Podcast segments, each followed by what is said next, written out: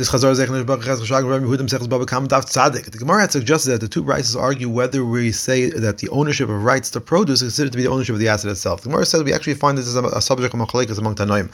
A brise says if a person sells a slave with the agreement being that the slave should continue to work for the seller for another 30 days, or Meir says the seller is considered the owner of the slave during those 30 days for purposes of Yom Yamayim, meaning if a person kills a slave, he's Chayav Misa. However, if the owner hits his own slave and the slave dies more than 24 hours later, the owner would not be Chayav Misa. So he's he's the owner for those 30 days because the slave is still under his control. The Gemara says we see that Rav Meir holds ownership of the produce is considered to be ownership of the asset of the slave itself. Bryce continues. Rabbi Yehuda says the briar is considered to be the owner of the purpose of for purpose of Yom Yamayim because the slave is his property. The Gemara says we see that Rabbi Yehuda holds that ownership of the produce is not considered ownership of the assets itself. Rabbi Yossi, the continues. Rabbi Yossi says they're both included in the halach of Yom Yamayim. The seller because he has a slave under his control, and the buyer because the slave is his property. The Gemara explains Rabbi Yossi is uncertain whether ownership of the produce is considered ownership of the asset, and because of that, of that because of this result would be putting someone to death, we have to go to Kula. And finally, the Brisa says, Rabbi Eliezer says, neither of them are included in the Allah of Yom. The seller is not because the slave is not his property. The buyer is not because the slave is not under his control.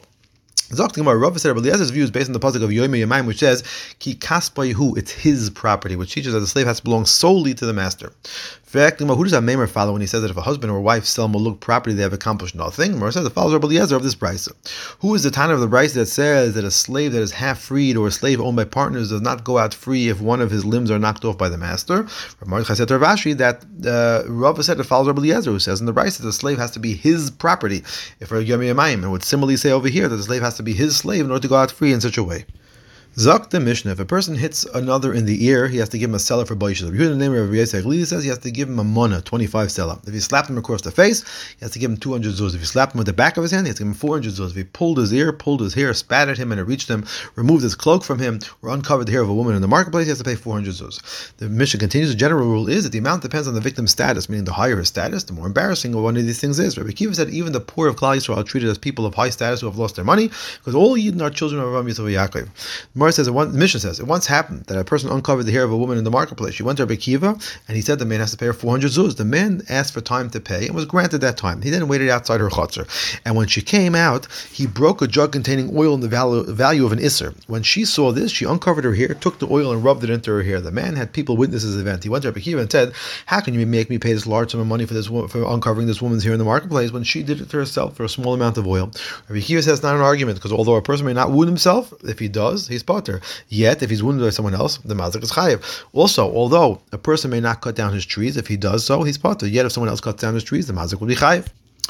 Fact Gemara, when Rabbi Glili said he must pay a mana, was he referring to the more expensive mana of tsuri or the less expensive regular mana? It once happens, that a person hit another in the ear, and Rabbi Yehuda said, "Here I am, and here is Rabbi Glili, so give him a mana of tsuri." We see that he meant the mana of tsuri, shma mina. Fact Gemara, just what does it mean that here I am, and here's Rabbi Yossi Glili? If it meant to say, "Here I am, who saw you hit the person," and here's Rabbi Yossi who holds a yechayv mana of tsuri, that would mean that he that that he was a witness who was then acting as a judge, and the Bride says that a witness, a witness cannot act as a judge. Mar said the Bryce doesn't allow it when they saw an incident at night when a case may not be held, and then wanted to judge the next day. The case of Rabbi of Yehuda Nasiya was where he saw it and judged on the same day, which would be allowed. Another Teres Rabbi Yehuda Nasiya meant to say, "Here am I, who holds like Rabbi Yossi Glili, that you're a chayiv to pay a money of tsuri, and here are the witnesses who saw it, and therefore go ahead and pay."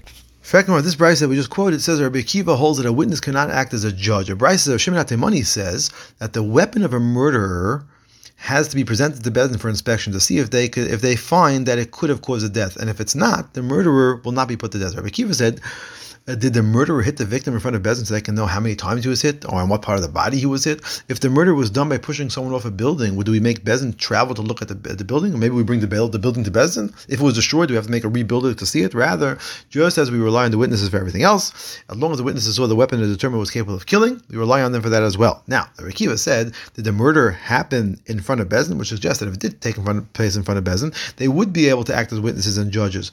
And for the he was answering according to the logic of Shimon money, but he himself did not hold that really, not really hold that way.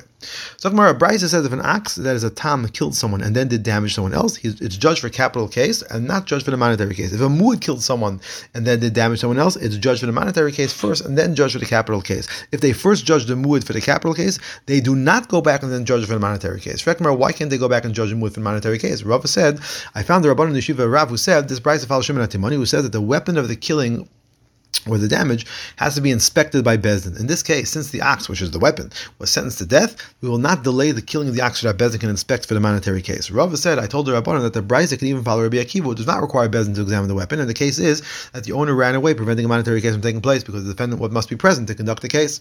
For that, if the owner ran away, then even if the monetary case was to be done first, it, it could not be held. Mar said the case is that Bezdin accepted testimony of the witnesses and the owner then ran away, leaving no assets from which to pay for the damage.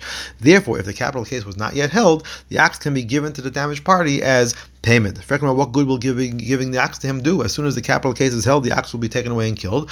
Mara said we allow the damaged party to rent out the animal and thereby collect money for his damages. After that has been done, then we hold the capital case. Mara, why don't we do the same thing if the ox was a tam? So Murray, the name of Kahana, said the money from renting out the animal is considered an asset of the owner. It's not considered to be the body of the animal itself. And a body, a, a tam, only pays migufe from the body of the animal itself, and that's why we don't, uh, we would not uh, allow the renting out in the case of the tam.